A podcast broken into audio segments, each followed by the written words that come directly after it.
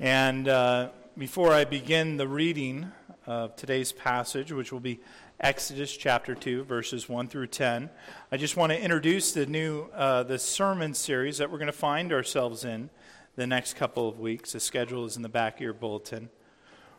We're going to be looking at a couple of the births of the Old Testament, the unique uh, children that God used um, in order to accomplish his purposes. And so we will look at Moses, and we will look at Samuel, and we will look at Samson, prophet in Moses, a priest in Samuel, and an early type of king in Samson. And then we will come together on Christmas Eve and look together at the ultimate prophet, priest, and king, Jesus, the one who is the fulfillment of all the threads of the Old Testament. And so with that, let us begin reading God's holy word, starting in Exodus chapter two, verse one. Now a man from the house of Levi went and took as his wife a Levite woman. The woman conceived and bore a son, and when she saw that he was a fine child, she hid him for three months. When she could hide him no longer, she took for him a basket made of bulrushes and dabbed it with bitumen and pitch. She put the child in it and placed it among the reeds by the riverbank. And his sister stood at a distance to know what would be done to him. Now the daughter of Pharaoh came down to bathe at the river. While her young women walked beside the river, she saw the basket among the reeds and sent her servant women, and she took it. When she opened it, she saw the child, and behold, the baby was crying. She took pity on him and said, "This is one of the Hebrews' children." Then his sister said to Pharaoh's daughter, "Shall I go and call you a nurse from the Hebrew woman to nurse this child for you?" And Pharaoh's daughter said to her, "Go." So the girl went and called the child's mother. And Pharaoh's daughter said to her, "Take this child away and nurse him for me, and I will give you your wages." So the woman took the child and nursed him. When the child grew older, she brought him to Pharaoh's daughter, and she, he became her son. She named him Moses because she said, "I drew him out of the water." Let us pray. Father God, just ask simply that you take this text, written thousands upon thousands upon thousands of years ago, and you apply it to our own situations, our own lives, through the power of the Spirit. May it speak to us, just as this moment speaked, spoke to your people long ago. We ask this in Jesus' name. Amen. This morning we begin our text in a time in history where a powerful society had a great moral decay. In a nation that had enjoyed being the top superpower of its time, and that a nation that had leaders that enjoyed financial wealth and prosperity beyond imagination.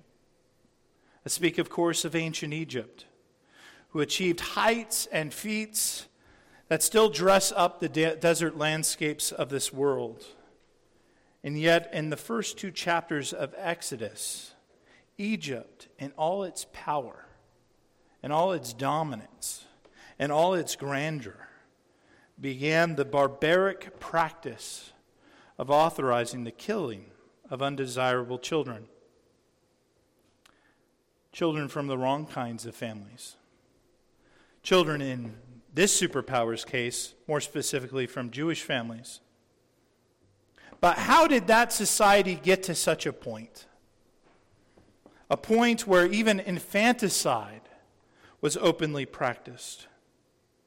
It all begins because Egypt started to take notice in chapter one of the prosperity of God's people, of how those who followed God were having blessings fall upon them uh, and a thriving as a people that was unique to them. And so they began to be jealous of that prosperity and began to desire to place heavy burdens upon them. And yet four hundred years earlier, this same clan of Israel's sons that Egypt has now grown to distrust had, through the son of Israel, Joseph, helped save Egypt, helped create it into the superpower that it was. So their fear of Israel was an unreasonable one if they remembered their history. Egypt had greatly prospered because it was connected to the people of God and had been blessed by their wisdom. Yet Egypt had forgotten this truth and decided to ensnare and enslave and eventually even kill the Jews. You could say, in one sense, Moses' birth was during the time of the first Jewish Holocaust. Egypt, of course, Egypt over the course of four hundred years, four hundred years, had gone from a favored nation of God into a wicked one. That's how long it took. Do you know what this land was like roughly four hundred years ago? You should. This week, we all, in various ways, probably celebrated it. The first Thanksgiving in America was in sixteen twenty-one, which means next year's Thanksgiving will be the four hundredth anniversary. By the way, just to give you perspective, because you're worshiping in a historic church, there is a shorter distance between when the Pilgrims landed on Plymouth Rock on the Mayflower to when this church was first built than from us today to this outbreak and start of World War One. Kind of incredible to think about. Um, so uh, that's just thoughts that, you know, you stockings appreciate those kinds of thoughts. Next year will mark four hundred years when a group of reformed exiles came seeking a freedom of religion, a freedom of expression, a freedom from persecution that they weren't enjoying in their lands. They came to America in order to find it. And yet, as I read several articles this past week, there is a movement wanting to even do away with Thanksgiving, saying that the values Thanksgiving promotes, the Christian worldview it came from, and the events that surrounded it are oppressive and not worth continuing. They are toxic, they now say, to American society. America believes, maybe not so unlike Egypt, that it has be- progressed beyond the wisdom of Jesus and a Christian worldview. And now it's open season to blame Christianity of all sorts of ills in our modern day that are unfair characterizations and gross generalizations derived out of shallow understandings of history. So needless to say, whether you're talking about Exodus chapter two or America today, a lot can change in four hundred years. And this is what had taken place in a dramatic way for the people of Egypt and Israel at the time of Moses' birth. The family of Israel had gone from a people who helped bless Egypt in their first coming into public enemy number one, to the point where they were forcibly murdering Israeli infant boys. And yet our passage this morning begins with a husband and wife having courage in such a world. A husband and wife daring to be married to one another in such a world, daring to have children in such a world, to produce a child knowing the hardships that that child might face in precarious times. Isn't it interesting how Moses decided to write this all down? The details of his birth. He doesn't mention the names of his parents, as he will later on in Exodus. For instance, in Exodus chapter six, verse twenty. For now he keeps his family nameless. And he just tells you they were a part of Levi's line. And he, he goes back to the beginning of his parents' marriage. But this is also interesting because Moses isn't the oldest child in his family. He has an older brother, Aaron, who was born under a different Pharaoh and was not under a decree of death. He also um, has a sister, Miriam, who is talked about, unnamed in our passage today. So why is Moses so vague in the details of his specific family at this moment? Why does he do it, write it this way? I believe he tells his birth narrative in the way he does because he's trying to teach us something about how God likes to work in households and families. God and his word likes to celebrate ordinary faith in trying times. God knows when it comes to the matter of being faithful, it often comes down to simple people continuing to move forward in faith during times of difficulty. People learning to place more trust in God's protection, even when there seems to be ample reason to not trust him. God blesses such simple faith abundantly. Are you continuing to have doubts about the world we're living in? About how to proceed, about how to move forward in life during these times? For Moses' parents, Moses became the gift that ultimately would reward their continued faith in troubling times. Not just with blessings in some short-term kind of sense, but in a more ultimate sense, the child they had delivered in faith together will, through the power of God, deliver all of Israel from the bondage and the hardship faced in Egypt. Actually, it's quite incredible. In the book of Hebrews, chapter eleven, verse twenty-three, it gives us a little more insight to Exodus chapter two, verse two, when it adds one additional detail of why Moses' parents decided to have him, even though there was great uncertainty whether or not the child would even be allowed to live. As the preacher of Hebrews puts it, Moses' parents defied Pharaoh and his edicts because his parents were not afraid of either the king or his commands. You have heard that correctly. The parents of Moses decided to have the child who would become Moses in direct opposition to Pharaoh in order to combat Pharaoh's unjust decrees. Because the word of God tells us in Hebrews, his parents were unafraid of the power Pharaoh held, uh, held over them. We are allowed to push back as Christians, as followers of God, on bad government from time to time. Not every edict or directive by an earthly authority needs to be obeyed and followed. And no edict aimed at destroying or culling the faithful of God needs to be feared. In my home city of San Diego right now, the strip clubs are open, but the church, churches are closed. If you don't find a troubling imbalance there between our government rulers, I'm telling you're not telling you you're not looking hard enough. Why are they trying to cull one group, but another group, have at it, open season? Whatever your heart enjoys. We can boldly continue forward while governments try to control us through fear, through slander, through rules and regulations that are unjust and would cause us to violate the Word of God. God loves to bless such faithfulness. God loves to bless such simple expressions of enduring faith in trying times. I might get in trouble here, but I'm going to say it anyways.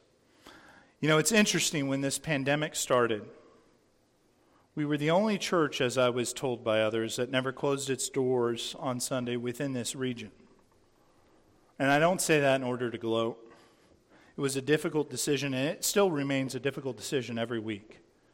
I've even I even had pastors calling me, especially early on, with criticizing the decision, to which I reminded them, sure, I'll, I'll shut down old Goshenop, and I'll show up, however, with a Bible to Lowe's and start preaching, and that will be legal.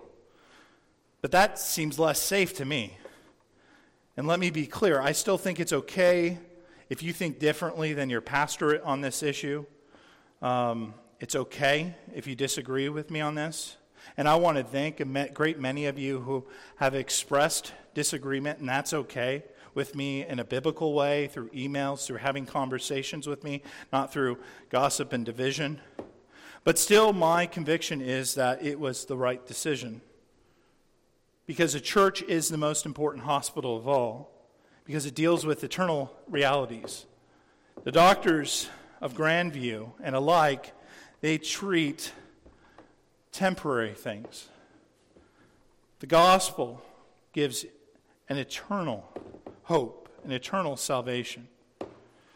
And I don't think it's coincidence, I really don't, even though I have not mentioned this publicly uh, from the pulpit. I don't think it's coincidence that God blessed our congregation with more than twenty thousand meals to distribute, to hand out to the needy in our community shortly after that decision. And it only took four staggered afternoons to dispense all forty thousand meals. I I look at this God of Exodus chapter two, and God just blesses simple steps of faith.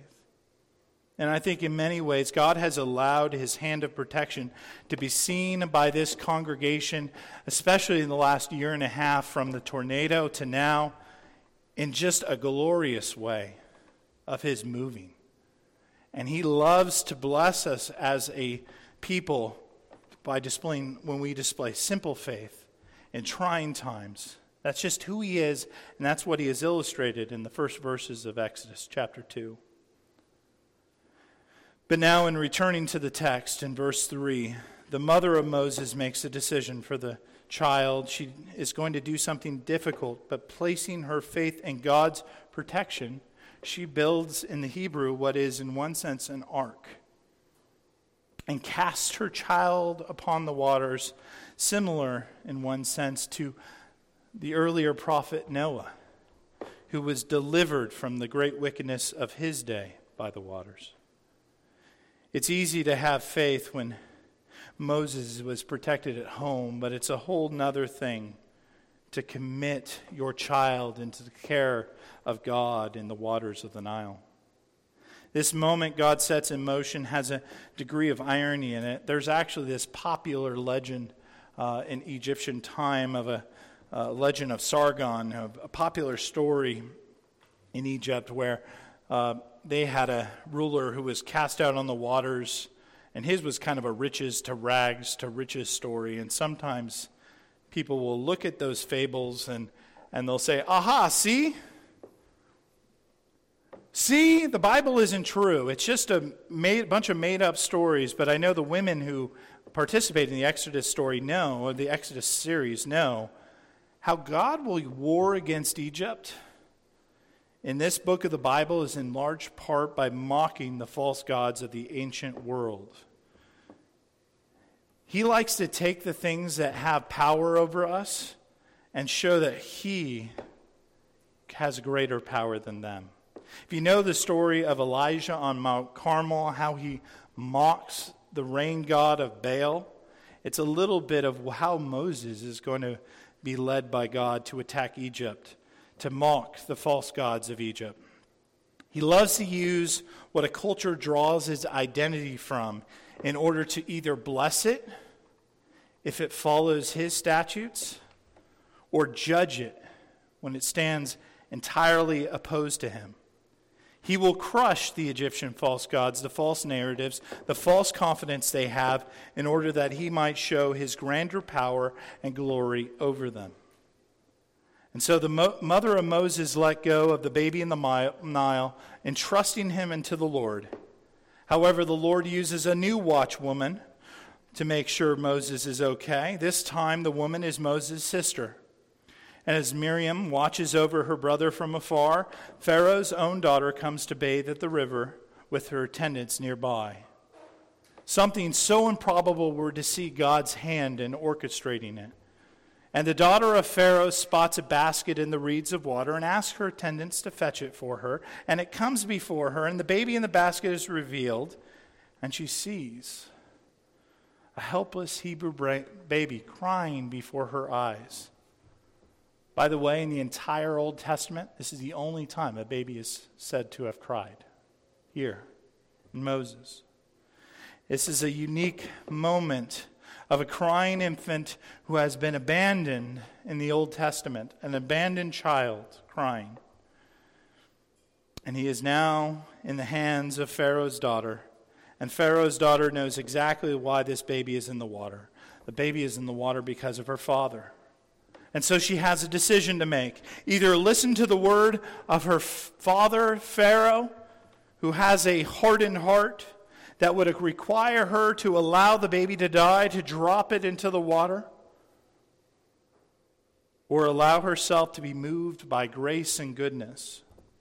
And she chooses wisely. She chooses grace and goodness. And surely God is the one who can soften a Pharaoh's daughter's heart with such love and compassion. And ironically, in this book, twelve chapters later, no longer will Hebrew babies be thrown into the water and drowned in water, but it will be Pharaoh's own armies who refuse to follow Yahweh, refuse to submit to Yahweh, and who are still ruled by the hardened words of Pharaoh. They will be sent into the water, and they will be drowned. Hardness to the things of God only endures so long in this world. For those who hate God and his people, that same hate, if not repented of, will ultimately crush them in judgment. And so in these few short verses, we now have a third woman protecting this infant child. And Miriam, Moses' sister, sees this opportunity and approaches the princess and asks if she wants her to f- fetch a Hebrew wet nurse to feed the baby. And the princess agrees, and so Miriam runs with the good news to her mom and leads her back to the princess and the child, and an agreement is struck. The biological mom agrees to become the princess's wet nurse.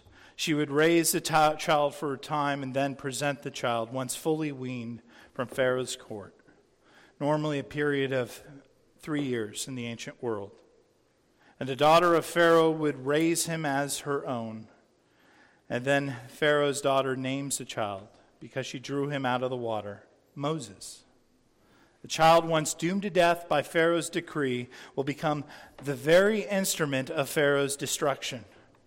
To look at it in a slightly different way, Pharaoh's wickedness sets in motion Moses being cast upon the waters, and yet God uses those same waters to bring new life to Moses and give his people liberation from Pharaoh's unjust laws.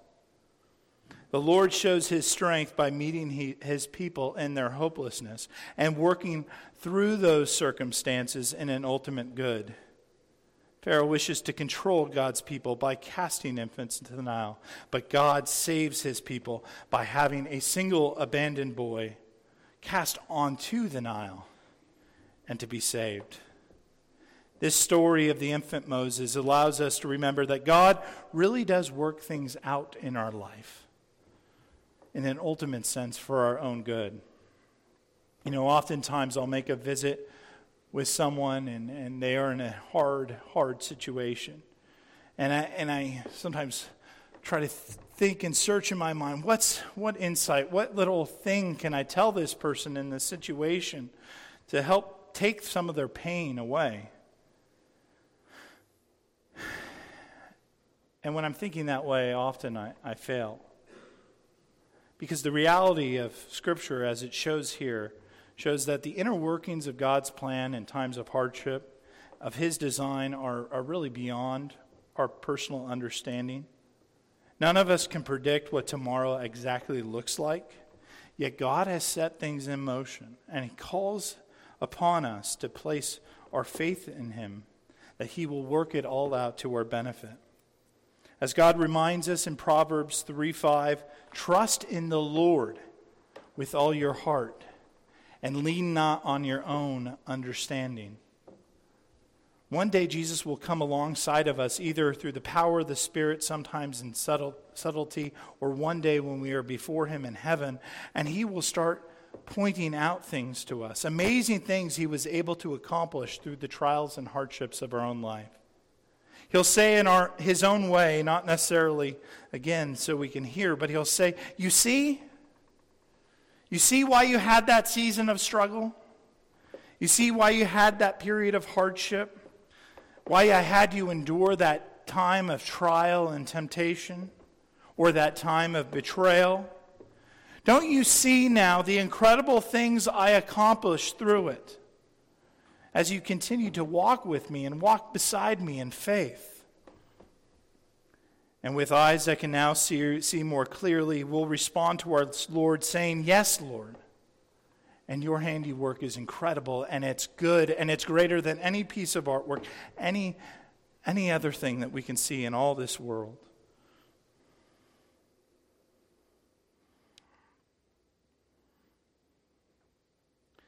We are not supposed to read this passage and leave it thinking, Pharaoh made some decree to kill male Israelites, and God's left scratching his head and, and, and tries to fix the problem. God was already using the very things that Pharaoh was trying to enact in his own wickedness in order to crush Pharaoh. The same thing is happening in our world today. We continue to live in a world where on so many issues across the board, wickedness and evil seem to be thriving. And it's tempting for us to say, I really can't trust you, Lord, in an environment like this. Or as I've heard many parents say, and maybe in our own household we've said this during this time, why, God? Why are my children going to have to navigate such a world? I don't want them to have to be cast out into such a world. So many people seem to be drowning out there in the raging rivers of the culture set before them. I don't want them to go out into such a world. And yet here in Exodus chapter two, we've come to see how God blesses the simple faith of parents, grandparents, of families who continue on in faith and trust in the Lord and lean not on their own understanding. The crying, abandoned baby was placed on the very spot in time and history where he could serve to be the answer to the cries of God's people and save them. And yet, am I still talking about Moses? Or now have I ventured into talking about the greater Moses, Jesus? Because Jesus, the ultimate Savior, we celebrate the coming of this morning and beginning Advent, survived not only the worldly leaders who wanted to kill him as an infant, but battled directly with Satan and sin itself. And in that crushing of Satan and sin, through resisting trials and temptation, the child of Christ becomes the greatest Redeemer and Savior, savior to all those who come to God with their cries of deliverance and desire to be rescued from this world.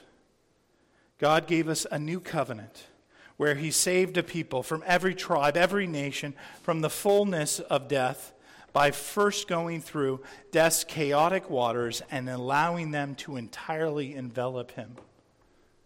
In one sense, he's the truer Jonah. Sin and death and the wrath we deserved were crushed by Jesus overcoming the powers of hell itself. That is why the preacher of the book of Hebrews can tell us the following about Jesus at the beginning of chapter three when comparing him to Moses.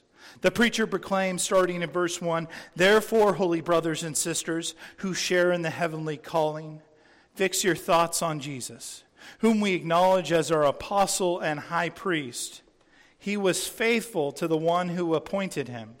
Just as Moses was faithful in all of God's house, Jesus has been found worthy of greater honor than Moses, just as the builder of a house has greater honor than the house itself. For every house is built by someone, but God is the builder of everything. Moses was faithful as a servant in all of God's house, bearing witness to what would be spoken by God in the future. But Christ is faithful as the Son over God's house. We are his house, if indeed we hold firmly to our confidence and the hope in which we glory." Brothers and sisters in Christ, well, the story of Moses is a fantastic one, of humble beginnings to a great prophet. And while Moses and his household will accomplish incredible things through a simple and steadfast faith in both a nation and a world that will be set against them throughout his life, Moses' story in an ultimate sense helps point to the greater Moses, who was the one who came in a manger a little over two thousand years ago Jesus is God's faithful Son, whose glory is without equal, because by his precious blood he has saved us all from the chaotic judgment of sin and Satan itself that would have sifted us like wheat and destroyed us if not for the love of Christ. Let us then desire to grow in greater trust to him, because in him we have received freedom from all fear, all anxiety over every anything and everything this world might throw at us in order to undo us, in order to create with us a doubting heart of his guiding hand. Let the goodness and mercy of our God extend its arms to us each and every morning. Amen? Amen. Let us pray. Good and gracious Father, you have truly been good to this congregation in the last year and a half, in ways unseen by the world. The world would look at what has happened to us in tornadoes and, and shutdowns and lockdowns and alike and pandemics and say, oh, they are most cursed of all. And yet we've seen your faithful hand work out amongst us. And so for that, we give you all the glory. You are the God who rescues those who have a simple faith, a simple trust in you. And so help us to trust you more greatly as the world tries to undo us, as it tries to scare us, as it tries to tell us reasons why we should not gather together in worship of you. Help us to have confidence and have a hope in the one who has blessed us through the shedding of his blood and enduring death for our sake. We ask this in Jesus' name. Amen.